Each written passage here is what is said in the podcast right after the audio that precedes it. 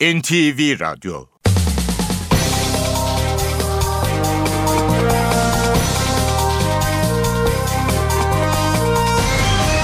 İşe Giderken Mutlu sabahlar. Ben Aynur Altunkaş. Bugün 25 Eylül Çarşamba. İşe giderken de Türkiye ve dünya gündemine yakından bakacağız. Önce gündemdeki başlıklar.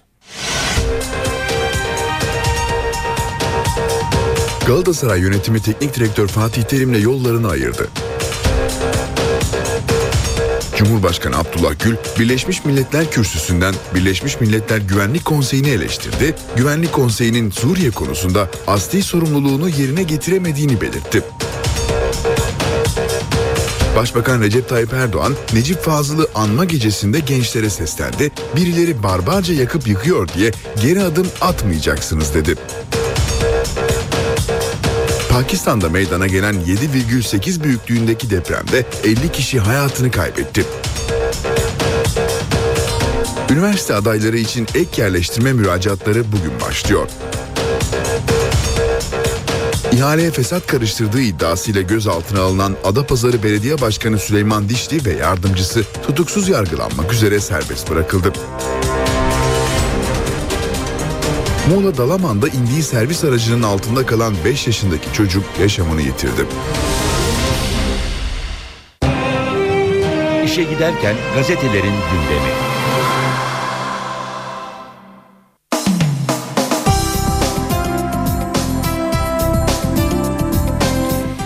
Gündemdeki gelişmeler bakalım gazetelere nasıl yansımış Fatih Terim e, haberlerini görüyoruz gazetelerde. Terim dönemi bitti diyor Hürriyet. Galatasaray Yönetim Kurulu dün 2 saat süren toplantısında Başkan Ünal Aysal'ın görüşünü aynen kabul etti ve Sarı Kırmızılılarda 3. Fatih Terim dönemi sona erdi. Yönetim terimi konuşurken o Florya'da idmandaydı diyor Hürriyet gazetesi. Olaylı derbiye ilişkin gelişmeleri yine görüyoruz gazetelerde. Hürriyet 30 lira için değmez kaçalım e, diyor bir başlıkta. Derbide taraftarın kovaladığı özel güvenlikçilerin çoğunluğu 30 lira yevmiye ile günübirlik tutulmuş bu konuda hiçbir bilgisi olmayan kişiler. Hürriyet'in manşeti İran turuna ajan sorgusu. Götürüldükleri İran'da 20 gün boyunca dini liderlerle görüştürülen, dini eğitim verilen yaşları 13 ile 19 arasındaki 25 çocuk dönüşte Ağrı Doğu Bayazıt'ta ajanlık sorgusuna çekildi, savcılık soruşturma açtı deniyor haberde Hürriyet'te. Gezinin başlangıcıyla gurur duyarım. Başlığını yine Hürriyet'te görüyoruz. Cumhurbaşkanı Gül, New York'ta finans kuruluşlarının temsilcileri ve yatırımcılarla buluşmasında Gezi Parkı eylemleriyle ilgili soruya bu yanıtı verdi. Eylemlerden başlangıçta demokrasimizin ulaştığı noktayı ortaya koyması açısından gurur duydum. Bu eylemler genellikle gelişmiş demokrasisi oturmuş ülkelerde olurdu. New York'ta 5. caddede lastik yakıp yolu tıkamaya kalkanlar olsa polis ne yapar? Geçelim milliyete. Böbrek gaspçıları diyor. Milliyet manşette sağlıklı kişilerden böbrek satın alıp 3 katı fiyata satan çete çökertildi. Vericileri tehdit eden organ tacirleri anlaştıkları ücreti bile ödememiş diyor Milliyet gazetesi. Haberde Ankara İstanbul ve Çorum'da gerçekleştirilen operasyonun ayrıntılarına yer veriliyor. Batı Çalışma Grubu'nu bugün de olsa imzalarım. Yine Milliyet'ten bir başlık. 28 Şubat davasında dün tutuklu sanıklardan dönemin Genelkurmay 2. Başkanı Çevik Birle Genelkurmay Harekat Başkanı Çetin Doğan savunma yaptı. Bir, Türk Silahlı Kuvvetleri briefinglerinin milli eğitim, yargı ve medyadan gelen talepler üzerine verildiğini söyledi. Doğan ise Batı Çalışma Grubu'nun kurulmasına ilişkin belgeyi bugün de olsa imzalayacağını belirterek hukuka aykırı değil dedi. Başçıya göre 1.80'i görebilir dolar. 27 Ağustos'ta doların yıl sonunda 1.92'ye gerileceğini söyleyen Merkez Bankası Başkanı Erdem Başçı'dan yeni bir tahmin geldi. 2014'te doların 1.80 olabileceğini söyleyen Başçı'nın bu açıklaması üzerine dolar kuru 2 lirayı aştı diyor Milliyet gazetesi. Fatih Terim haberi Milliyet'te Cimbom Terim'le yolları ayırdığı başlığıyla yer almış Galatasaray'da 3. Fatih Terim dönemi sona erdi deniyor. Yönetim kurulu toplantısında yöneticilerin hiç kimse Galatasaray başkanından büyük değildir ifadelerini kullandığı da belirtiliyor haberin devamında. Geçelim sabah gazetesine. Sabah da Aslan'da 3. terim dönemi bitti demiş sürmanşette. Hemen altında hapis cezasını erteleme kalkıyor. Başlığını görüyoruz. Gençlik ve Spor Bakanı Suat Kılıç, yeşil sahalardaki şiddet olayları hakkında konuştu. Hapis cezalarının caydırıcı olabilmesi için ertelemenin kaldırılması gerekiyor, gereken yapılacak dedi. Sabahın manşeti ise yüz nakline ten engeli. 8 yıldır yüz bekleyen Recep doku tuttu müjdesiyle Antalya'ya koştu ama turist donör siyahi çıkınca nakil gerçekleşmedi. Yine bir başlık Sabah gazetesinden Pakistan 7,8'lik depremle sarsıldı en az 45 ölü diyor. Pakistan'ın Belucistan eyaletinin 2 dakika boyunca 7,8 büyüklüğündeki depremle sallandığı belirtiliyor haberin devamında. Geçelim Cumhuriyet gazetesine köşkten güle gezi sansürü diyor Cumhuriyet manşette. Cumhurbaşkanlığı sitesi başlangıcıyla gurur duyarım ifadesini çıkardı. Gül Amerika ziyaretinde çevre bilinci şehrin yapılanması ile ilgili kaygılar nedeniyle yapılan gezi direnişinin başlangıcından kendisinin de gurur duyduğunu söyledi. Eylemcilere yönelik polis şiddetine ise radikal akımlara karşı yapıldığı gerekçesiyle destek verdi. Güle sansür köşkün resmi internet sitesinden geldi. Cumhurbaşkanının tüm konuşması sitede yer alırken gurur duyarım ifadesi çıkartıldı diyor Cumhuriyet haberinde.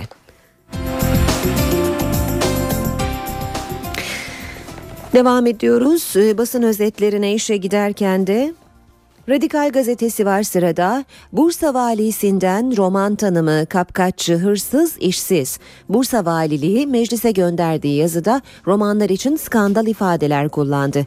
Romanlar uyuşturucu ticareti, hırsızlık, kapkaç, gaz gibi suçlarla hayatlarını sürdürüyor. Devam edelim Star gazetesiyle 5. caddede lastik yakılsa diyor Star manşette. Cumhurbaşkanı Gül New York'ta geziyi soran Amerikalılara sert çıktı. 5. caddenin ortasına lastik yakıp barikatlar kursalar New York polisi ne yaparsa İstanbul polisi de onu yapar. Holigana ceza ertelenmeyecek başlığını Star'da da görüyoruz. Gençlik ve Spor Bakanı Suat Kılıç holiganların kimliği kameralardan tespit ediliyor dedi ve 4 maddelik eylem planını açıkladı.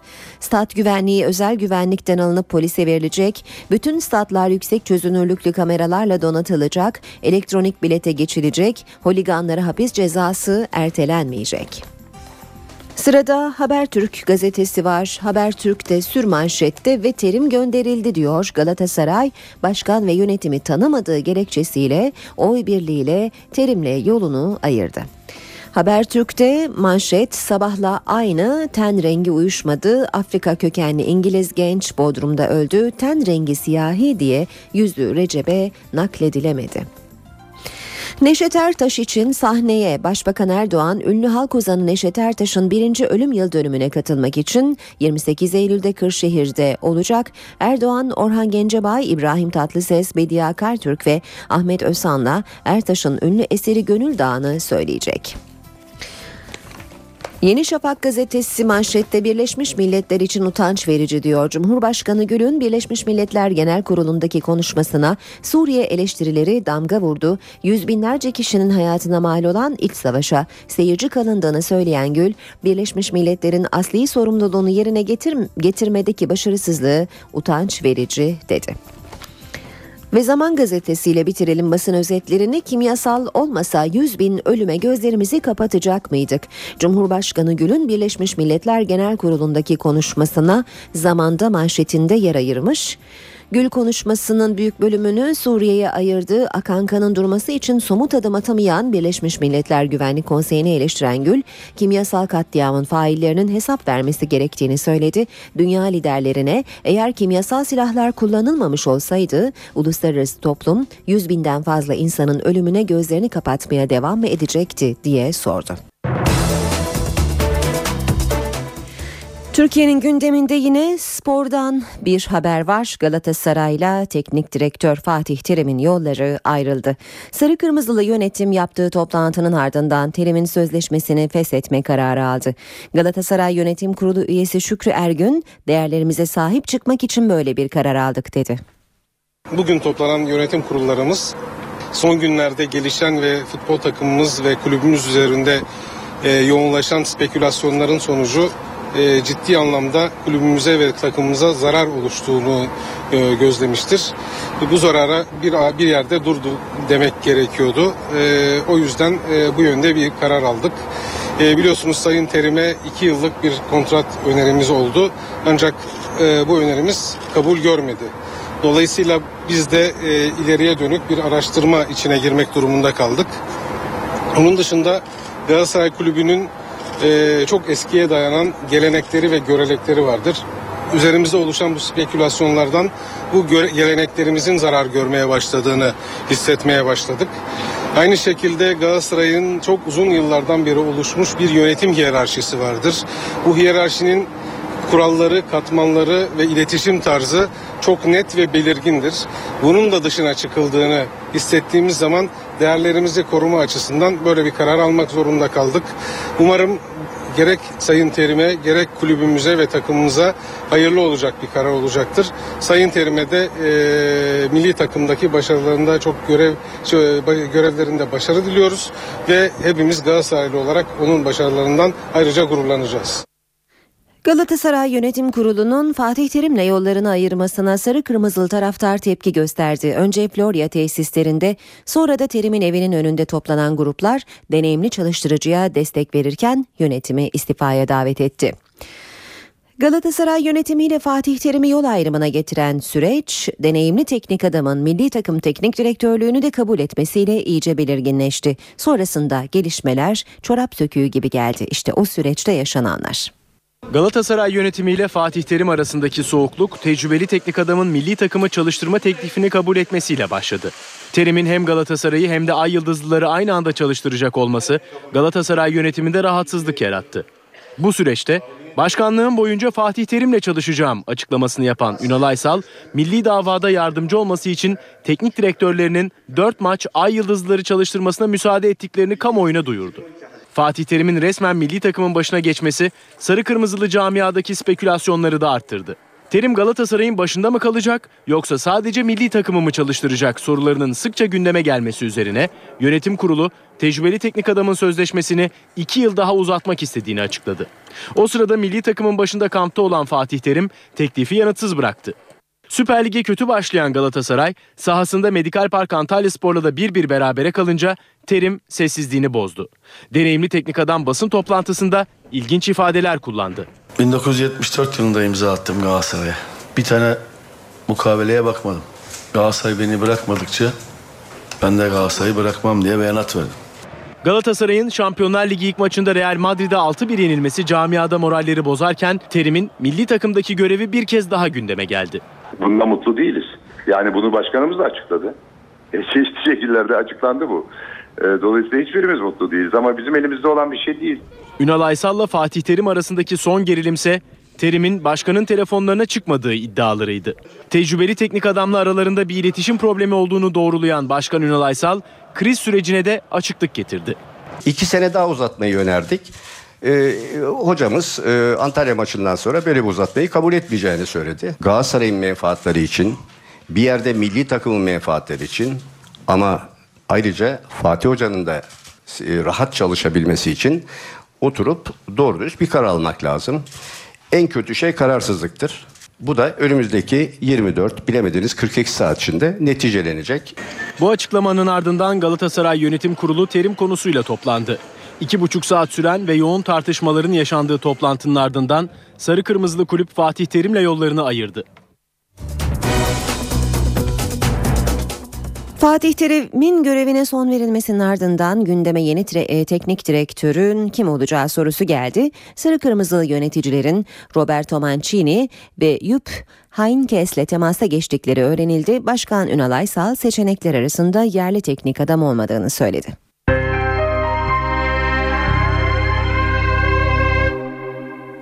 Beşiktaş'la Galatasaray arasındaki olaylı derbi maçı dün siyasetin de gündemindeydi. CHP lideri Kemal Kılıçdaroğlu olayların büyük bir tezgah olduğunu savundu. MHP'li Oktay Vural kutuplaşma uyarısı yaptı. BDP'li İdris Baluken ise çarşı grubuna karşı bir kampanya yürütüldüğünü savundu. Büyük bir tezgahın içinde olduğumuzu kimse unutmasın. Muhalefet Galatasaray Beşiktaş derbisinde çıkan olaylar konusunda hükümeti suçladı. CHP Genel Başkanı Kemal Kılıçdaroğlu olayların hedefinde gezi protestolarında ön planda olan çarşı grubu olduğunu söyledi. Amaç çarşı grubunu sindirmek. Hükümet terörden medet umar hale geldi. Hitler döneminde parlamento yangını neyse onun küçük bir versiyonu yaşanmıştır Ankara'da. BDP de Kılıçdaroğlu ile aynı görüşte. Gezi direnişindeki pozisyonu itibariyle çarşı grubunu hedefleştirmeye yönelen bir e, kampanyanın başlatıldığını görüyoruz. Galatasaray taraftarıyım ama çarşı e, grubuna yönelik yapılacak olan sistemli, bilinçli bütün politikalara karşı da gerekli olan politik e, tavrımı ortaya koyarım. MHP Grup Başkan Vekili Oktay Vural ise kutuplaşma uyarısı yaptı. Bu görüntüler hepimizi üzmüştür. Geldiğimiz safa gerçekten endişe verici ve ürkütücüdür. Mesele Türkiye'deki bu gerginlik ve kutuplaşma spor sahalarına kadar neden ve nasıl yaygınlaşma belirtisi göstermektedir.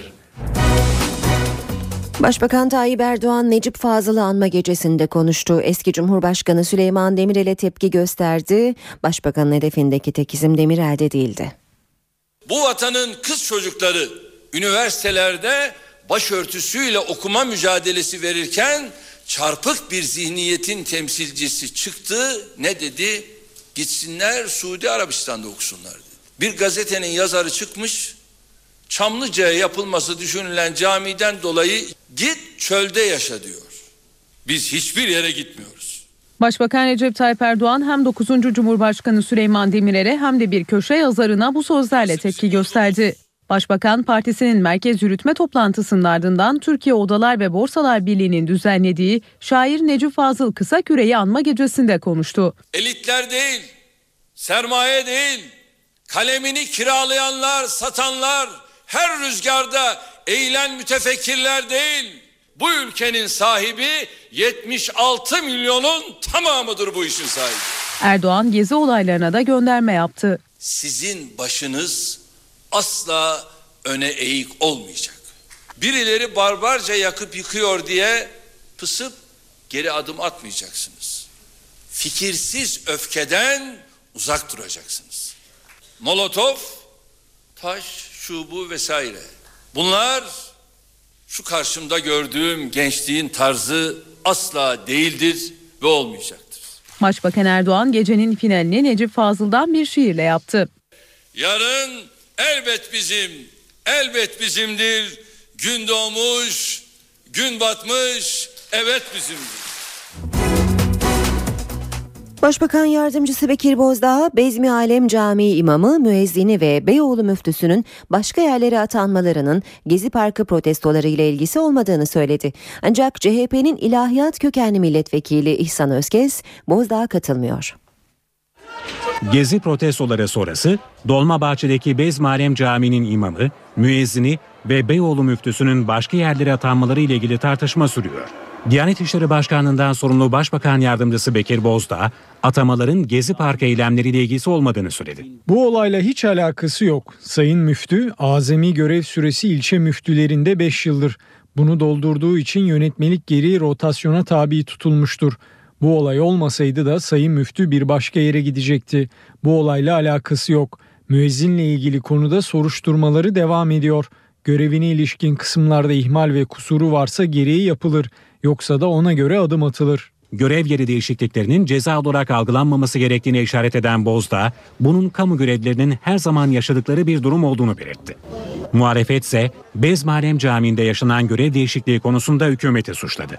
Diyanetin devasa bütçesiyle veremediği din dersini o müezzin verdi. O müminler ki yalan yere şahitlik etmezler. ilahi emrine uydu. Müezzinin sürgün edilmesi bir taraf olanı bertaraf eden AKP'nin kin ve intikamını dindirmeye yönelik olduğu açık ve seçiktir. Başkentte dün öne çıkan tartışma konularından biri de emniyet binalarına yapılan roketli saldırıya ilişkindi. CHP Genel Başkanı Kemal Kılıçdaroğlu hükümeti suçladı. Saldırıyı hükümetin önceden bildiğini ileri sürdü. CHP liderine yanıt AK Parti Genel Başkan Yardımcısı Hüseyin Çelik'ten geldi. Büyük bir tezgahın içinde olduğumuzu kimse unutmasın.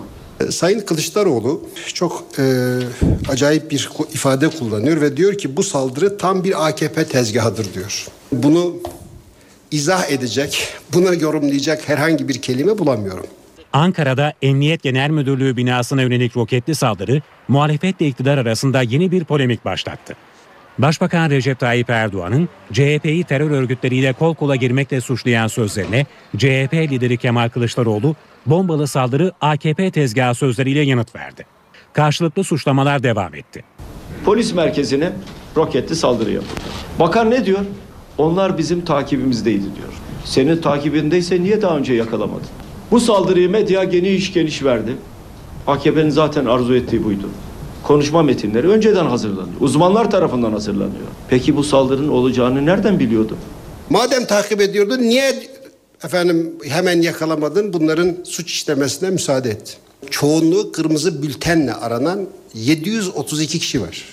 Şimdi Sayın Kılıçdaroğlu dünyanın hiçbir yerinde terör saldırıları bu tür saldırılar sıfırlanamıyor maalesef. Hükümeti terör örgütlerini eğitmekle suçlayan Kılıçdaroğlu'na yanıt AK Parti sözcüsü Hüseyin Çelik'ten geldi. CHP bu terör örgütleriyle iç içe. Bu algıyı yaratmak istiyorlar şimdi. Terör örgütleriyle iç içe olan sensin. El-Kaide terör örgütünü Türkiye'ye getirip eline silah verip apaydın kampında eğiten sensin. Sayın CHP Genel Başkanı'nın en azından polis teşkilatımıza bir geçmiş olsun dileğinde bulunmasını arzu ederdim. Bunu bile kendi polis teşkilatımızdan, polislerimizden esirgiyen bir insanın bunun hükümetin AK Parti'nin bir tezgahı olduğunu söylemesi gerçekten akla ziyan bir değerlendirmedir. Başbakan Erdoğan'ın demokratikleşme paketini açıklamasına sadece günler var. Pazartesi günü açıklanması beklenen paketin içeriğiyle ilgili ise henüz net bir bilgi yok ama bazı başlıkların pakette yer almasına kesin gözüyle bakılıyor. İşte ayrıntılar. Demokratikleşme paketinin içeriğini Başbakan Recep Tayyip Erdoğan'ın 30 Eylül pazartesi günü açıklaması bekleniyor. Paketin içeriği sır gibi saklansa da kulislerde bazı maddeler üstü kapalı konuşuluyor. Pakette yer almasına kesin gözüyle bakılan konuların başında AK Parti'nin uzunca bir süredir üzerinde çalıştığı dar bölge seçim sistemi geliyor. Ayrıca %10'luk seçim barajının %7 ya da %5'e çekileceği de konuşulanlar arasında. Tutuklu gazeteciler ve KCK sanıklarına yönelik Türk Ceza Yasası ve terörle mücadele yasasında değişiklikler de pakette öngörülüyor. Düzenlemede terör örgütü üyeliğinin net kriterlere bağlanacağı, kitleleri silah ve şiddete yöneltmeyen propaganda faaliyetlerinin suç kapsamına girmeyeceği belirtiliyor. Başından beri pakette olacağı beklenen Heybeliada Ruhban Okulu'nun yeniden açılmasına ilişkin düzenlemenin ise pakette yer almayacağı belirtiliyor. Ana dilde eğitim hakkı pakette yer almayacak. Ancak özel okullarda seçmeni dil dersi olarak yer alacak. Paket açıklanmadan BDP Grup Başkan Vekili İdris Baluken beklentilerini, MHP Grup Başkan Vekili Oktay Burasa tepkisini ortaya koydu. Kürt halkının genel olarak talebi nettir. Başta kamusal alanda Kürtçe önündeki engellerin kaldırılması olmak üzere e, bütün e, Kürt çocuklarının ana dilde eğitim talebini karşılayacak şekilde e, bir yasal ve anayasal düzenleme yapılması Kürt halkın talebidir. Bunun demokratikleşmeyle alakası olmadığı açıktır. Bu bir PKK hediye paketidir.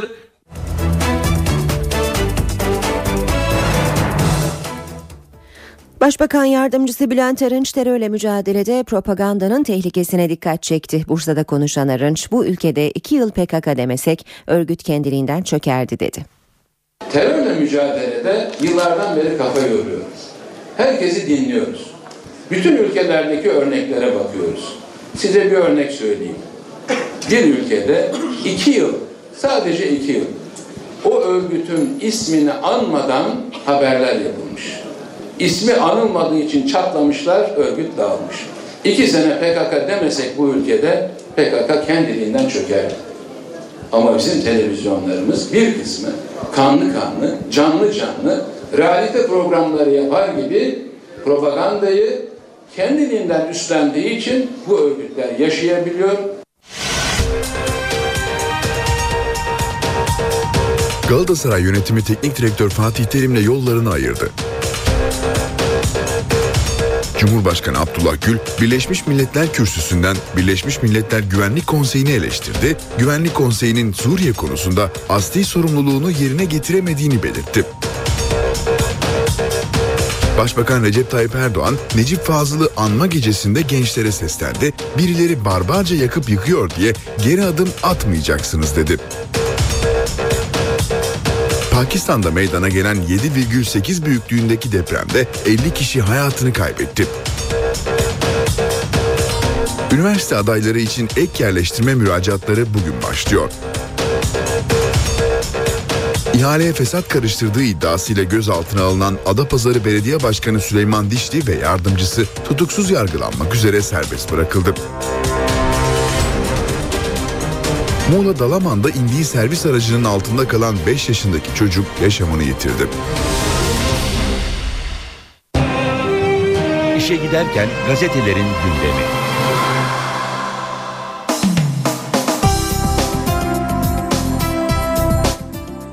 Gazetelerin önce manşetlerine bakalım sonra da spor sayfalarını okuyacağız. Bugün Fatih Terim'le e, Galatasaray'ın Fatih Terim'le yollarını ayırma kararı hem e, gazetelerin birinci sayfalarında hem de spor sayfalarında karşımıza bolca çıkıyor. Hürriyet gazetesiyle başlayalım. Terim dönemi bitti demiş Hürriyet. Galatasaray Yönetim Kurulu dün iki saat süren toplantısında Başkan Ünal Aysal'ın görüşünü aynen kabul etti ve Sarı Kırmızılılarda 3. Fatih Terim dönemi sona erdi. Birazdan spor sayfalarından bu haberleri ayrıntılı olarak aktaracağız. Hürriyet'in manşeti İran turuna ajan sorgusu. Götürüldükleri İran'da 20 gün boyunca dini liderlerle görüştürülen, dini eğitim verilen yaşları 13 ile 19 arasındaki 25 çocuk dönüşte Ağrı Doğu Bayazıt'ta ajanlık sorgusuna çekildi, savcılık soruşturma açtı. Milliyet gazetesinde manşet böbrek gaspçıları sağlıklı kişilerden böbrek satın alıp 3 katı fiyata satan çete çökertildi. Vericileri tehdit eden organ tacirleri anlaştıkları ücreti bile ödememiş. Ankara, İstanbul ve Çorum'da gerçekleştirilen operasyona göre organ tacirlerinin sistemine yer veriyor. Milliyet gazetesi ayrıntılı olarak. Sabahta manşet yüz nakline ten engeli 8 yıldır yüz bekleyen Recep doku tuttu müjdesiyle Antalya'ya koştu ama turist donör siyahi çıkınca nakil gerçekleşmedi. Cumhuriyet gazetesi köşkten güle gezi sansürü diyor manşetinde Cumhurbaşkanlığı sitesi başlangıcıyla gurur duyarım ifadesini çıkardı. Gül Amerika ziyaretinde çevre bilinci şehrin yapılanması ile ilgili kaygılar nedeniyle yapılan gezi direnişinin başlangıcından kendisinin de gurur duyduğunu söyledi. Eylemcilere yönelik polis şiddetine ise radikal akımlara karşı yapıldığı gerekçesiyle destek verdi. Güle sansür köşkün resmi internet sitesinden geldi. Cumhurbaşkanının tüm konuşması sitede yer alırken gurur duyarım ifadesi çıkarıldı.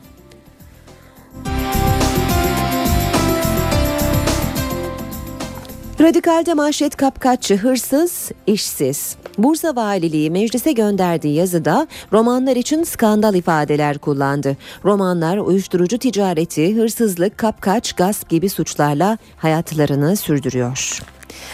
Star gazetesinde manşet 5. caddede lastik yakılsa Cumhurbaşkanı Gül New York'ta geziyi soran Amerikalılara sert çıktı. 5. caddenin ortasına lastik yakıp barikatlar kursalar New York polisi ne yaparsa İstanbul polisi de onu yapıyor. Habertürk'ün manşeti ten rengi uyuşmadı. Afrika kökenli İngiliz genç Bodrum'da öldü. Ten rengi siyahi diye yüzü Recep'e nakledilemedi.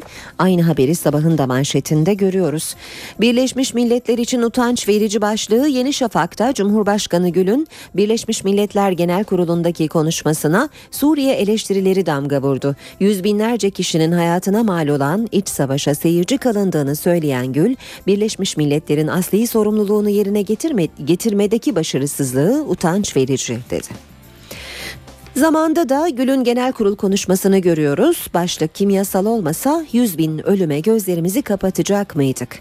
Akan kanın durması için somut adım atamayan Güvenlik Konseyi'ni eleştiren Gül, kimyasal katliamın faillerinin hesap vermesi gerektiğini söyledi. Dünya liderlerine eğer kimyasal silahlar kullanılmamış olsaydı uluslararası toplum 100 binden fazla insanın ölümüne gözlerini kapatmaya devam mı edecekti diye sordu.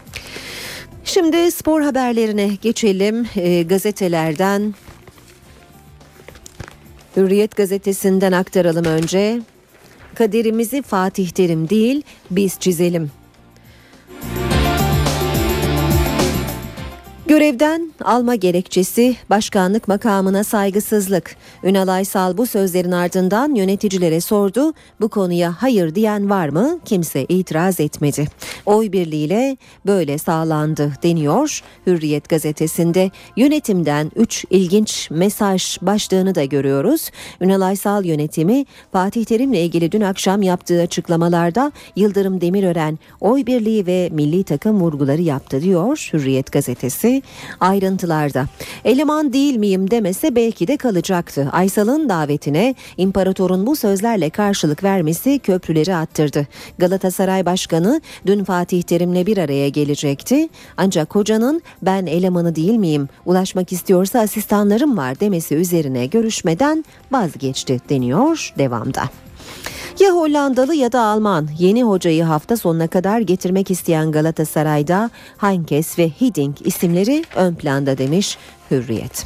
Fenerbahçe cephesinden haberlere bakalım. Fener Barça ile yarışıyor. Sarı lacivertliler golcülük konusunda Avrupa'nın devleriyle rekabet ediyor. Kanarya yüksek uçuyor. Süper Lig'de 5 hafta geride kalırken Fenerbahçe attığı 15 golle fark yarattı. Kanarya'nın dünya genelindeki rakipleri ise 18 gollü İspanyol ekibi Barcelona ile 16 şarj gol atan Borussia Dortmund ve Atletico Madrid oldu.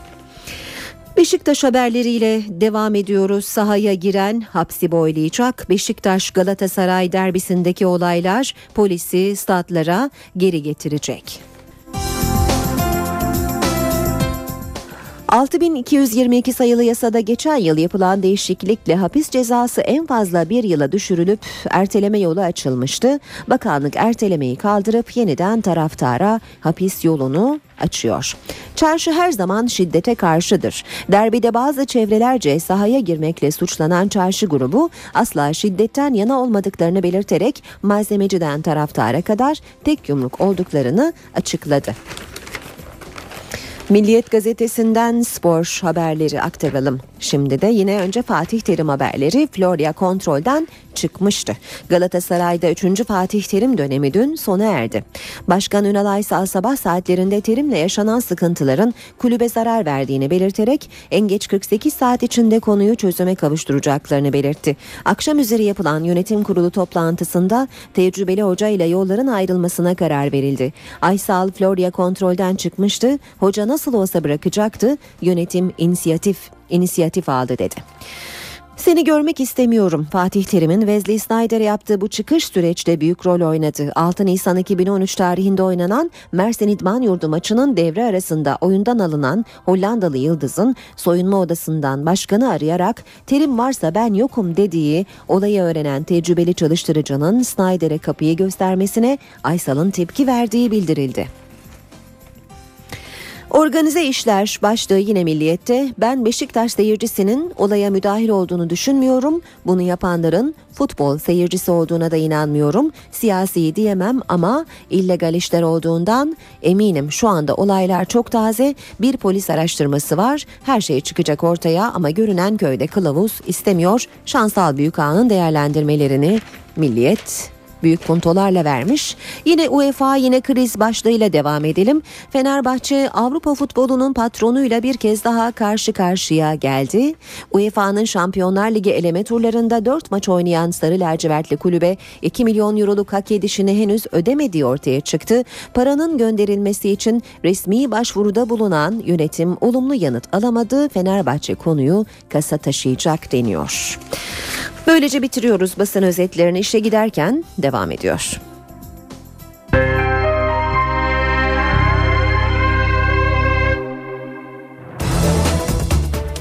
New York'a gidiyoruz şimdi. Cumhurbaşkanı Gül Birleşmiş Milletler Genel Kurulu'na seslendi. Gül konuşmasına Birleşmiş Milletleri eleştirerek başladı. Birleşmiş Milletler Güvenlik Konseyi'nin Suriye konusunda asli sorumluluğunu yerine getiremediğini söyleyen Gül, bu durum utanç vericidir dedi. Güvenlik Konseyi'nin tepkisiz kalmasının saldırgan rejimleri cesaretlendirdiğinin bilincinde olmalıyız. Acımasız eylemlerin faillerini adalete ve hukuka teslim etmeye muktedir bir Birleşmiş Milletler'e ihtiyacımız var. Cumhurbaşkanı Abdullah Gül Birleşmiş Milletler kürsüsünden Birleşmiş Milletler Güvenlik Konseyi'ni eleştirdi. Amerika Birleşik Devletleri Başkanı Barack Obama'nın ardından genel kurula seslenen Gül, Birleşmiş Milletler Güvenlik Konseyi'nin Suriye konusunda asli sorumluluğunu yerine getiremediğini belirtti. Bu durum utanç vericidir dedi. Masum insanların öldürüldüğü gerçeğinden değil, öldürülme şeklinden rahatsız olan her türlü tutumu şiddetle reddediyoruz. Suriye halkını kaderine terk edemeyiz. Suriye'nin acısını dindirme sorumluluğu artık uluslararası toplumun omuzlarındadır.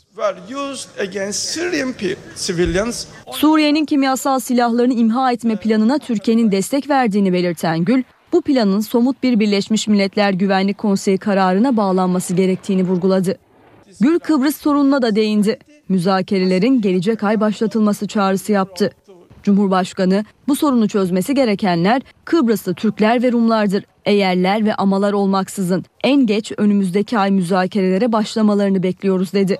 Gül artan İslamofobi tehdidine de dikkat çekti. İslamofobinin ırkçılığın yeni bir türü haline geldiğini belirtti. Cumhurbaşkanı Türkiye'nin 2015-2016 Güvenlik Konseyi geçici üyeliği adaylığına da destek istedi. Gül seçildiği takdirde Türkiye'nin konseye diyalog yoluyla kalıcı çözümler bulmaya çalışan bağımsız bir ses getireceğini vurguladı. Hayrun İsa Gül ise genel kurul konuşmaları sırasında Amerika Birleşik Devletleri Başkanı Obama'nın eşi Michelle Obama ile yan yana oturdu. Gül, New York'ta çeşitli toplantılara da katıldı. Cumhurbaşkanı Merrill Lynch Yatırım Bankası'nın toplantısında Gezi Parkı olaylarını değerlendirdi. Bu ve benzeri olayların başlangıcıyla açıkçası gurur duyarım dedi. Gül'ün temas trafiği de yoğundu. Bugün de önemli bir görüşmesi olacak. New York'tan Deniz Kilislioğlu'nu dinleyelim. Türkiye çarşamba sabahına başladı ancak salı gününü Amerika şu dakikalarda yeni bitiriyor. Gece yarısı salı. E, bugünün bir toparlamasını yapalım salı gününün BM'de. E, tabii Gül Obama ayaküstü de olsa görüştü. Bu önemliydi. BM Genel Sekreteri Ban Ki-moon'un verdiği öğle yemeğinde taraflar bir araya geldi. E, ayaküstü de olsa görüştüler. Aslında Gül Yemek'te BM'deki 5 coğrafi grubu temsilen ikişer ülke liderinin bulunduğu maş masada oturdu. Masada Amerikan lideri Obama da vardı. Dolayısıyla burada gerçekleşti görüşme. E, bir diğer önemli e, görüşme aslında uzun zamandır dikkatle bakıyorduk. Gül Fransa Cumhurbaşkanı Hollande görüşmesi. E, Suriye'deki gelişmeler ele alındı. Kimyasal silahların imhasını öngören anlaşma onlardan biriydi. E, BM e, Güvenlik Konseyi kararına dönüşmeli. E, mutlaka yaptırım gücü olan bir karara dönüşmeli gerektiği vurgulandı iki taraf arasında. Ama Avrupa Birliği konuları da önemliydi. E, Gül AB üyeliğinin Türkiye'nin stratejik hedefi olduğuna dikkat çekti. Orada e, Hollanda'nın Türkiye ziyaretinin de önemli olduğunu vurguladı. Davutoğlu'nun e, temasları vardı. Suriye muhalefeti ve rejimini aynı masaya oturtmayı öngören Cenevre 2 toplantısı için parametreler çok açıkça belirlenmeli. Bu çok önemlidir dedi. Bu mesajları BM Suriye özel temsilcisi Brahimiye verdi. Onunla bir araya geldi. E, krizde e, Suriye krizinde kalıcı ve halkın meşru beklentilerini karşılayan bir çözüm ivedilikle bulunmalı mesajı e, verdi. E, genel hatlarıyla e, salı gününü New York'ta böyle tamamladık. Tabi genel kurul konuşmaları vardı. Amerikan Başkanı Suriye konusunda mesajlar vermişti. Gül'ün mesajları vardı. BM'ye yönelik eleştirileri vardı. E, BM e, akılcı bir çözüme ulaşmalı Suriye konusunda e, dedi. Bu mesajları verdi Cumhurbaşkanı. E, bugünkü programda yani Türkiye saatiyle bugünkü ama New York saatiyle yarınki programa aktaralım. E, Türkiye saatiyle 17.45'te Lübnan Cumhurbaşkanı Michel Süleyman'la görüşecek Cumhurbaşkanı. Bu çok önemli bir görüşme tabii kaçıran pilotlarla ilgili son durum mutlaka konuşulacak. Türkiye saatiyle 21.45'te Cumhurbaşkanı'nın BM Arap Ligi Suriye ortak özel temsilcisi Laktar Brahimi ile görüşmesini bekliyoruz. Yine Türkiye saatiyle 23'te önemli bir görüşme İran Cumhurbaşkanı Hasan Ruhani ile görüşme gözler yine bu görüşmede olacaktır. Biz New York'tan gelişmeleri aktarmayı sürdüreceğiz. NTV Radyo Yeni saate başlıyoruz. Günaydın herkese yeniden. Birazdan Gökhan Amur bize son hava tahminlerini aktaracak. Önce gündemin başlıkları. Galatasaray yönetimi teknik direktör Fatih Terim'le yollarını ayırdı. Cumhurbaşkanı Abdullah Gül, Birleşmiş Milletler Kürsüsü'nden Birleşmiş Milletler Güvenlik Konseyi'ni eleştirdi. Güvenlik Konseyi'nin Suriye konusunda asli sorumluluğunu yerine getiremediğini belirtti. Başbakan Recep Tayyip Erdoğan, Necip Fazıl'ı anma gecesinde gençlere seslendi. Birileri barbarca yakıp yıkıyor diye geri adım atmayacaksınız dedi. Pakistan'da meydana gelen 7,8 büyüklüğündeki depremde 50 kişi hayatını kaybetti. Üniversite adayları için ek yerleştirme müracaatları bugün başlıyor. İhaleye fesat karıştırdığı iddiasıyla gözaltına alınan Adapazarı Belediye Başkanı Süleyman Dişli ve yardımcısı tutuksuz yargılanmak üzere serbest bırakıldı. Muğla Dalaman'da indiği servis aracının altında kalan 5 yaşındaki çocuk yaşamını yitirdi. Gündüzleri pek çok yerde hava sıcak ama geceleri özellikle iç kesimlerde e, hava oldukça soğuk hissediliyor. Örneğin Ankara'da öyle değil mi Gökhan Amır? Evet dediğiniz gibi iç kesimlerde ayaz var. Yani tüm İç Anadolu bölgesinde havanın açık olması tabii gece gündüz sıcaklık farkının fazla olmasına sebep oluyor. Ee, bu akşam da öyle olacak. İç kesimlerde hava açık. Bugün Ege'den başlayarak sıcaklıklar biraz yükselmeye başladı. Hatta Marmara'da da 1-2 derecelik yükseliş bekliyoruz İstanbul'da bugün özellikle. E, bu yükselişle birlikte e, Perşembe ve Cuma günü yani haftanın ikinci yarısı daha da yükselecek e, ve bu yükseliş e, iç kesimlerde etkisi altına alacak. Doğuda da sıcaklıkların Cuma'dan itibaren biraz yükselmesini bekliyoruz fakat batıdaki yükselişler çok uzun süreli değil. Hafta sonu yineden Trakya'dan başlayarak rüzgarın da kuvvetlenmesiyle birlikte sıcaklıklar yine 3-4 derece birden hafta sonu azalacak. Yağış var mı derseniz şu an itibariyle Karadeniz boyunca yağışlar aralıklarla devam ediyor. Gün içinde yine Trabzon, Rize, Artvin arasında sağanakların e, yer yer kuvvetli olmasını bekliyoruz. Diğer bölgelerimizde bugün için yağış yok. Denizci ve balıkçılara uyarmak istiyorum çünkü öğle saatlerinden itibaren özellikle İnebolu Sinop arasındaki bölgede lodos yönlü rüzgar özellikle açıklarda fırtına şeklinde esecek. Bölge sakinleri dikkatli olmalı. Aynı şekilde öğle saatlerinde İstanbul Boğaz girişinde karayel yönlü rüzgarın zaman zaman hızını 28-30 kilometreye çıkarmasını bekliyoruz. Aynı şey e, Bodrum ve Fethiye Körfezi içinde yine karayel yönlü rüzgar gün içinde sert esmeye devam edecek ama geceler Ege'de ve iç kesimlerde ve Marmara'da sakin geçecek. Evet e, yağışlar bugün için yalnızca batı bölgelerde var demiştim. Cuma günü Marmara'da havanın biraz daha serinlemesiyle ki hafta sonu serinlemesini bekliyoruz demiştim. Ama Cuma günü bulutlanma Marmara'da artıyor. O bakımdan Cuma günü İstanbul'da da artan bulutlanmaya bağlı olarak Avrupa yakası Boğaz kesimi ve hemen hemen İstanbul genelinde yerel çok kısa süreli hafif yağış geçişleri görülebilir. Bunun dışında Cuma günü doğuda yağış yok fakat hafta sonu yeniden doğu bölgelerimiz özellikle Doğu Karadeniz bölgesi yeniden yağışlı havanın etkisi altına girecek. Son derece değişken hava koşullarının görüldüğü, sıcaklıkların hızlı bir şekilde değiştiği bir dönemdeyiz. O bakımdan özellikle küçükler ve yaşlılar dikkatli olmalı. Bu ani sıcaklık değişimi gribal enfeksiyonu beraberinde getiriyor. Dikkatli olmakta fayda var. var. Gökhan Abur teşekkür ediyoruz. İşe giderken gazetelerin gündemi.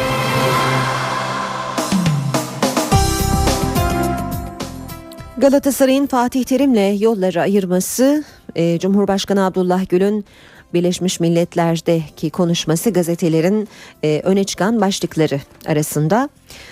Bu arada e, bir yüz nakli yapılamayan bir yüz nakli haberini de e, manşetlerde görüyoruz. Örneğin Sabah gazetesi Yüz nakli neten engeli diyor manşetinde. 8 yıldır yüz bekleyen Recep doku tuttu müjdesiyle Antalya'ya koştu ama turist donör siyasi, siyahi çıkınca nakil gerçekleşmedi. Bu haberi bugün Habertürk'ün de manşetinde görüyoruz. Milliyet gazetesi böbrek gaspçıları diyor manşetinde. Sağlıklı kişilerden böbrek satın alıp 3 katı fiyata satan çete çökertildi. Vericileri tehdit eden organ tacirleri anlaştıkları ücreti bile ödememiş. Ankara, İstanbul ve Çorum'da gerçek gerçekleştirilen operasyona göre organ tacirlerinin sistemi şöyle işliyordu. Ekonomik sıkıntılar nedeniyle böbrek satmak isteyen insanları internet üzerinden bulan çete üyeleri bu kişileri sahte kimlik düzenleyerek hastaneye yatırıyordu. Nakil bekleyen hastanın akrabası gibi görünen vericiler uyum sağlanırsa böbreklerini veriyordu. Böbreği 15 bin liraya alan organ tacirleri 30 ila 50 bin liraya satıyordu. Ameliyatlar her zaman Ankara'daki aynı hastanede yapılıyordu. Bu şekilde 7 nakil gerçekleştirildiğini tespit eden polis çetenin vericilere anlaştığı parayı bile ödemediğini ayrıca tehdit de ettiğini belirledi. Operasyonda 3 kişi yakalanırken çete lideri Tuncay de kayıplara karıştı. Milliyetten bir diğer haber Cimbom Terim'le yolları ayırdı başlığını taşıyor. Galatasaray'da 3. Fatih Terim dönemi sona erdi. Başkan Ünal Aysal Florya kontrolden çıkmıştı. Terim'in milli takıma gideceği konusunda ciddi kanıtlar vardı. Nasıl olsa bırakacaktı. Bu inisiyatifi yönetim aldı dedi. Yönetim kurulu toplantısında yöneticiler hiç kimse Galatasaray başkanından büyük değildir ifadelerini kullandı. İmparatorun 3. dönemi böyle bitti. Başlığıyla şunlar sıralanıyor. 5,5 ay önce Terim varsa ben yokum diyen Snyder'in Aysal'ı aradığını öğrenen Terim'in yıldız futbolcuyu idmandan kovması, Futbol Federasyonu ile yaptığı imza törenini haber vermemesi, başkanın 4 maç dışında teknik direktörlük anlaşması yapma demesine rağmen 9 aylığına anlaşması, Antalya maçından sonraki açıklamaları, 2 yıllık sözleşmeyi geri çevirmesi ve başkanın telefonuna çıkmaması. Geçelim hürriyete. İran turuna ajan sorgusu diyor Hürriyet manşette. Götürüldükleri İran'da 20 gün boyunca dini liderlerle görüştürülen, dini eğitim verilen yaşları 13 ile 19 arasındaki 25 çocuk dönüşte Ağrı Doğu Bayazıt'ta ajanlık sorgusuna çekildi. Savcılık soruşturma açtı. Bir diğer başlık 30 lira için değmez kaçalım. Derbide taraftarın kovaladığı özel güvenlikçilerin çoğunluğu 30 lira yevmiye günübirlik tutulmuş bu konuda hiçbir bilgisi olmayan kişiler. Birleşmiş Milletleri evinde sert eleştiri Cumhurbaşkanı Gül Genel Kurulda Brezilya lideri Rousseff ve Amerika Başkanı Obama'dan sonra yaptığı konuşmada Birleşmiş Milletler Güvenlik Konseyi'nin Suriye'de asli sorumluluğunu yerine getirmedeki başarısızlığı utanç vericidir dedi. Gezinin başlangıcıyla gurur duyarım. Cumhurbaşkanı Gül New York'ta finans kuruluşlarının temsilcileriyle ve yatırımcılarla buluşmasında Gezi Parkı eylemleriyle ilgili soruya bu yanıtı verdi. Eylemlerden başlangıçta demokrasimizin ulaştığı nokta noktayı ortaya koyması açısından gurur duydum. Bu eylemler genellikle gelişmiş demokrasisi oturmuş ülkelerde olurdu. New York'ta 5. caddede lastik yakıp yolu tıkamaya kalkanlar olsa polis ne yapar dedi. Gül'ün bu sözleri Star'da da manşette 5. caddede lastik yakılsa şeklinde. E, Cumhuriyet gazetesi ise köşkten güle gezi sansürü diyor. Cumhurbaşkanlığı sitesi başlangıcıyla gurur duyarım ifadesini çıkardı. Gül, Amerika ziyaretinde çevre bilinci, şehir yapılanması ile ilgili kaygılar nedeniyle yapılan gezi direnişinin başlangıcından kendisinin de gurur duyduğunu söyledi. Eylemcilere yönelik e, polis şiddetine ise radikal akımlara karşı yapıldığı gerekçesiyle destek verdi. Gül'e sansür köşkün resmi internet sitesinden geldi. Cumhurbaşkanının tüm konuşması sitede yer alırken gurur duyarım ifadesi çıkartıldı diyor Cumhuriyet haberinde. Zaman ve Yeni Şafak gazetesi e, Gül'ün genel kurulda e, Suriye'ye yönelik eleştirilerini manşetine taşıyor. E, zamanda kimyasal olmasa 100 bin ölüme gözlerimizi kapatacak mıydık? Başlığı var. Akan kanın durması için somut adım atamayan Birleşmiş Milletler Güvenlik Konseyi'ni eleştiren Gül, kimyasal katliamın faillerinin hesap vermesi gerektiğini söyledi. Dünya liderlerine eğer kimyasal silahlar kullanılmamış olsaydı, uluslararası toplum 100 binden fazla insanın ölümüne gözlerini kapatmaya devam mı edecekti diye sordu. Yeni Şafak ise Birleşmiş Milletler için utanç verici diyor manşette. Gül'ün genel kuruldaki konuşmasına Suriye eleştirileri damga vurdu deniyor ediyor. Yüz binlerce kişinin hayatına mal olan iç savaşa seyirci kalındığını söyleyen Gül, Birleşmiş Milletler'in asli sorumluluğunu yerine getirmedeki başarısızlığı utanç verici dedi. Radikalle bitiriyoruz. Kapkaççı hırsız işsiz diyor manşeti radikalin Bursa valisinden roman tanımı. Bursa valiliği meclise gönderdiği yazıda romanlar için skandal ifadeler kullandı. Romanlar uyuşturucu ticareti, hırsızlık, kapkaç, gasp gibi suçlarla hayatlarını sürdürüyor. Meclis Dilekçe Komisyonu'na başvuran Bursalı bir vatandaş kentsel dönüşüm nedeniyle mahallesine taşınan roman vatandaşları şikayet etti. Meclis valilikten bilgi istedi. Valilikten gelen yazıda yapılan gözlemin sonucu aktarıldı. Romanların yasal gelir getirici herhangi bir sanat ve mesleklerinin olmadığı bu nedenle suça bulaştıkları yazıldı. Saat 8.18 NTV Radyo'da işe giderken de birlikteyiz. Başkente geçmeden önce e, dünyanın gündemine bakalım. Dün meydana gelen 7,8 büyüklüğündeki depremde 50 kişi hayatını kaybetti. Deprem ülkenin batısındaki Belucistan eyaletini vurdu. En fazla etkilenen bölge İran sınırı yakınlarındaki ilçeler. Bu bölgede çamurdan yapılmış birçok evin yıkıldığına dair haberler geliyor. Depremde ilk belirlemelere göre 50 kişi yaşamını yitirdi, yüzden fazla yaralı var. Ölü sayısının artmasından endişe ediliyor. Deprem komşu ülkeler İran ve Hindistan'da da hissedildi. Afeti yaşayan bir başka ülke Meksika. Meksika'da etkili olan kasırganın neden olduğu sel ve toprak kaymasında 130 kişi öldü. Yetkililer ölü sayısının artabileceğini söylüyor. Kenya'da 4 gün boyunca devam eden alışveriş baskını sona erdi. Açıklamayı Kenya Cumhurbaşkanı yaptı. Cumhurbaşkanı Uhuru Kenyatta olayda toplam 72 kişinin yaşamını yitirdiğini açıkladı. Bunlardan 61'i sivil, 6'sı güvenlik görevlisi, 5'i ise terörist. Cumhurbaşkanı 11 teröristin de yakalandığını belirtti. Ülkede 3 günlük yas ilan edildi.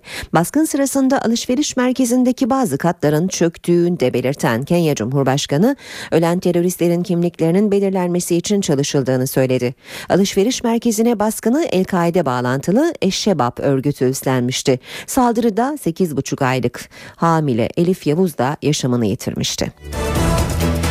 Kenya'daki alışveriş baskınını düzenleyen Eşşebap militanları arasında İngiliz bir kadının da olduğu tahmin ediliyor. Beyaz dul lakaplı bu kadın İngiltere'nin gündemine oturmuş durumda. Samantha Ledwate, lakabı Beyaz Dul. Kenya'da onlarca kişinin ölümüne neden olan alışveriş merkezi baskınının baş şüphelerinden. İngiliz basınına göre Eşşabap örgütü üyesi olan Samantha Ledwate, saldırıyı düzenleyen militanlardan biri. Eşşabap örgütü de Twitter üzerinden İngiliz Ledwate'i övdü ve baskında yer aldığını doğruladı. İslam'ı seçen 29 yaşındaki Samantha Ledwate, ilk olarak 7 Temmuz 2005'te Londra'da metro istasyonlarına düzenlenen bombalı saldırılarla gündeme gelmişti. Ledwate'in eşi Londra'daki bombalı saldırıların faillerindendi. Bu nedenle Beyaz Dul lakabını alan Samantha Ledwate'in yıllar geçtikçe giderek radikalleştiği ve El-Kaide'ye katıldığı belirtiliyor. Birkaç yıl önce İngiltere'den kaçan Ledwate'in son olarak Somali'de kadın intihar bombacılarının eğitiminde görev aldığı tahmin ediliyor. Beyaz Dul lakaplı Ledwate, alışveriş merkezine düzenlenen saldırıdan önce Kenya'daki otel ve restoranlara saldırı planları ile ilgili olarak aranıyordu. Yunanistan'da solcu bir şarkıcının aşırı sağ parti üyesi tarafından öldürülmesinin ardından açılan soruşturma genişletildi. Irkçı Altın Şafak Partisi'ne göz yumduğu iddia edilen Yunan polisi de mercek altında. İçişleri Bakanlığı emriyle 3 polis karakoluna baskın düzenlendi. Yunanistan'da 34 yaşındaki şarkıcının aşırı sağ parti Altın Şafak sempatizanı tarafından öldürülmesinin ardından soruşturma genişletildi. Parti temsilciliklerinde yapılan aramalar sonrasında elde edilen bilgiler ışığında aşırı sağcı gruplarla ilişkisi tespit edilen bir polis memuru tutuklandı. Altın Şafak üyelerinin suçlarını görmezden geldiği iddia edilen Yunan polisi de mercek altına alındı. Atina'da 3 polis karakolunda arama yapıldı. İçişleri Bakanlığı emriyle başlatılan soruşturmada tarafsızlığın sağlanması için 5 üst düzey emniyet görevlisinin yerine yeni isimler atandı. Polis sendikası duruma tepki gösterdi. Sendika, İçişleri Bakanlığı'nın tüm Yunan polisini zan altında bıraktığını savundu. Ve şimdi Ankara'ya geçiyoruz. Karşımızda NTV Ankara muhabiri Özgür Aras, Özgür Akbaş var. Özgür günaydın. Günaydın Aynur. Ee, yeni günün e, gündemini soracağız sana. Gündem yoğun. Seçim havasına iyiden iyiye girmiş görünüyor başkent. Partilerin hazırlıkları hızlandı. Hem bu konudaki ayrıntılar hem de bugün beklenenler sende. Evet yerel seçimlere 6 ay kala artık Ankara iyiden iyiye seçim sattına girdi denilebilir. Hafta sonu liderler mitinglerde seçmenlerle buluşmaya başladı. Partilerde de seçim hazırlıkları yoğun bir şekilde sürdüğünü söyleyelim. Yerel seçimler oldukça kritik çünkü yerel seçimlerin ardından önce Cumhurbaşkanlığı ve hemen sonrasında ise 2015 yılında genel seçimler var. Bu yüzden birinde sıkıntı yaşayan diğerinde de e, büyük problemler yaşayabilir. Bu yüzden partiler yoğun bir kampanyaya hazırlanıyorlar. AK Parti'de aday adaylığı başvurusu 21 Ekim'de başlamıştı. Ee, İstanbul, Ankara ve İzmir kritik iller. Kimler aday gösterecek bu merakla bekleniyor. AK Parti için anketlerin oldukça önemli olduğunu söyleyelim. Anketler bir bir inceleniyor ve aday yoklamaları yapılıyor. İlerleyen günlerde bu üç ilin adayları da açıklanacak gibi gözüküyor. Ana muhalefete geçelim. Ana muhalefet CHP bu konuda en hareketli parti. Bugün Merkez Yönetim Kurulu toplantısı var. O toplantının ana gündem maddesi yerel seçim hazırlıkları olacak. Tabii ki adaylar da ele alınacak. CHP Grup Başkan Vekili Muharrem İnce'nin Ankara Büyükşehir Belediye Başkan adaylığı e, söz konusu, aday adaylığı söz konusu. 40'a yakın CHP milletvekilinin Muharrem İnce'nin e, ismini genel merkeze ilettiği biliniyor. E, bu konu bugünkü MYK'da da gündeme gelecek. Tabii İstanbul'da da Mustafa Sarıgün'ün adaylığı da bugünkü MYK'da konuşulacak en önemli konuların başında geliyor. Peki MHP'de durum ne? Milliyetçi Hareket Partisi'nde gözler 29 Ekim'de çünkü 29 Ekim'de Ankara'nın en büyük spor salonu Arena'da Devlet Bahçeli kesinleşen adayları açıklayacak. Geçelim Ankara'daki kritik davaya. Çünkü başkent Ankara'da e, uzun zamandır bu kritik dava dikkatle izleniyor. Ankara'da 28 Şubat davası kaldığı yerden devam ediyor. 13. Ağır Ceza Mahkemesi'nde bugün 18. oturumu yapılacak duruşmanın. Emekli Orgeneral Çetin Doğan'ın savunmasıyla devam edecek. E, geçen hafta iddianamenin okunması tamamlanmıştı ve o dönemin en kudretli isimlerinden Emekli Orgeneral Çevik Bir'in savunması yapıldı.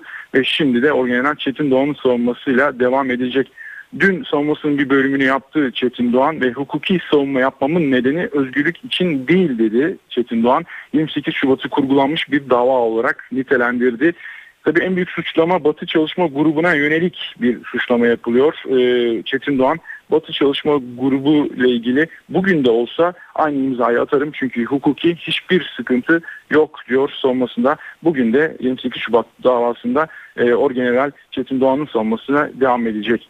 Evet Ankara'da öne çıkan gündem başlıkları böyleydi Aynur. Özgür teşekkür ediyoruz kolay gelsin.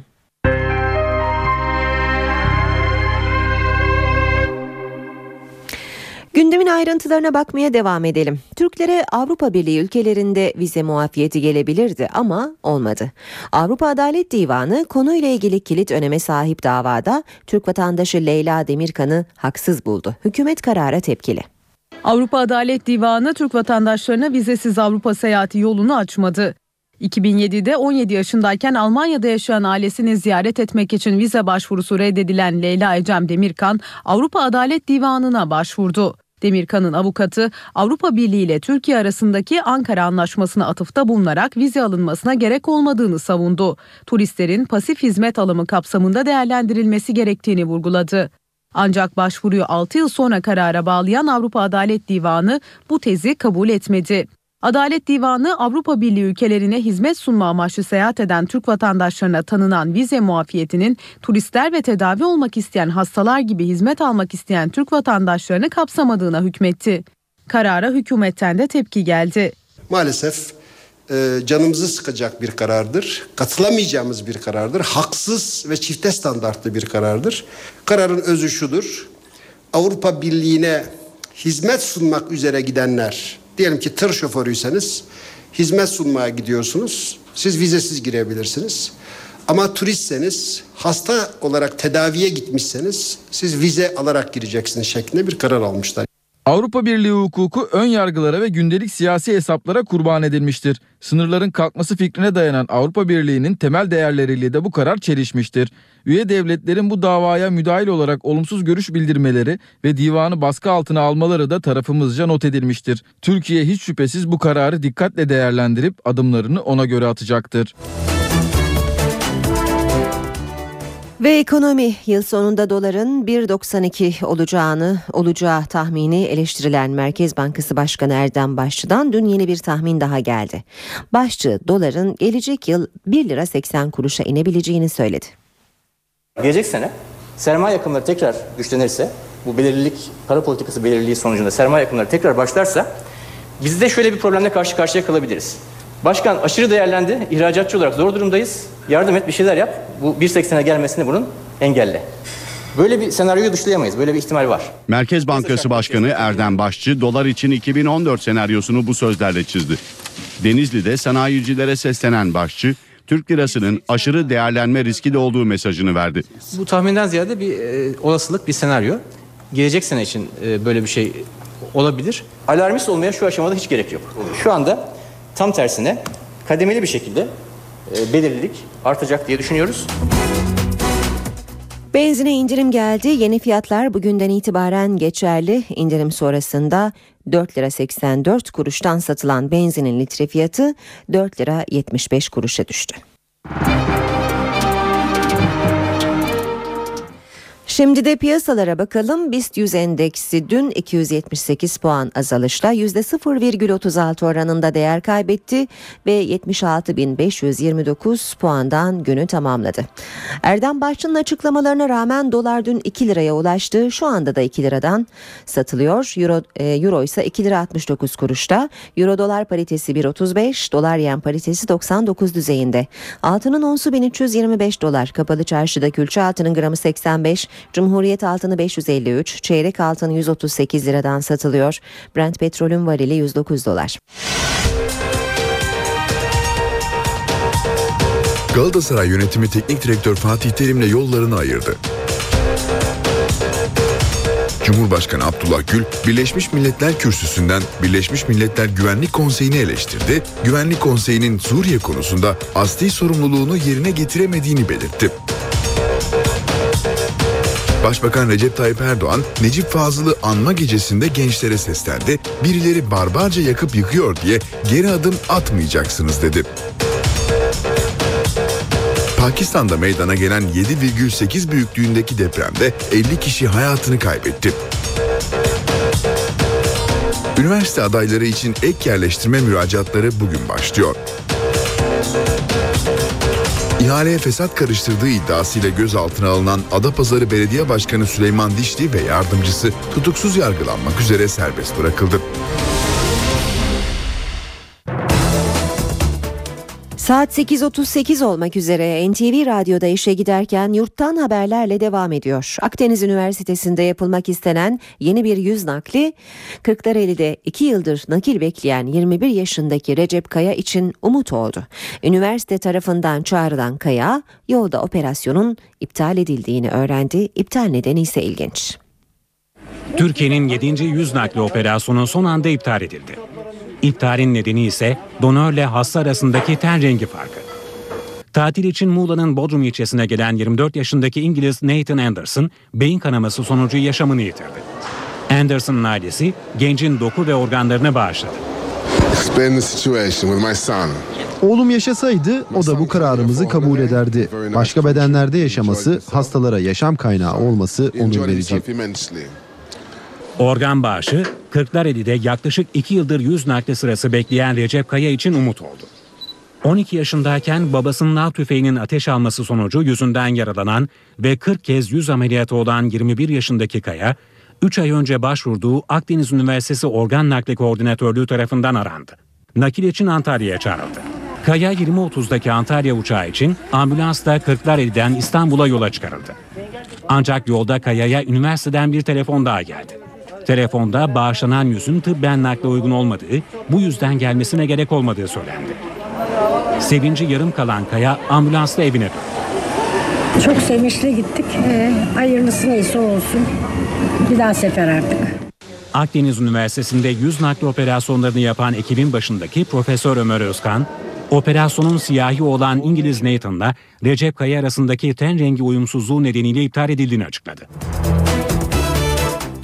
Üniversite adayları için ikinci şans ek yerleştirmeye bugün başlıyor. Açık öğretimler hariç 200 bin kontenjan var. Boğaziçi ve İstanbul Teknik Üniversitesi gibi üniversitelere girebilmek için hala şans bulunuyor. Ayrıca tıp, bilgisayar mühendisliği, makine mühendisliği gibi gözde dallarda da açık kontenjanlar var. İlk kayıtlar bitti, sıra ikincilere geldi. Üniversite için yarışan binlerce aday için yeni bir umut ışığı doğdu. İlk sene çok çalıştım. Makine mühendisliği istiyordum. puanımın üstünde kaldı o bölümler. Gelmedi. Ben de ek yerleştirmelerde tutturursam yerleşeceğim bir yere. Umutlu musun ek yerleştirmeden? Pek değilim aslında çünkü bir kişi var. Yani benden yüksek yapıp girebilecek insan illaki vardır diye düşünüyorum yani. Binlerce kişi çünkü insan açıkta kaldı. Bu sene açık kontenjan çok fazla mı? Evet bu sene açık kontenjanlarımız çok fazla.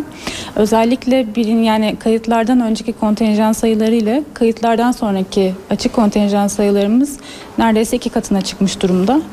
Kazanıp tercih yapmayan yani kayıt yaptırmayan öğrenci sayısı geçen senelere göre bayağı fazla gözüküyor. Peki adaylar neye dikkat etmeli?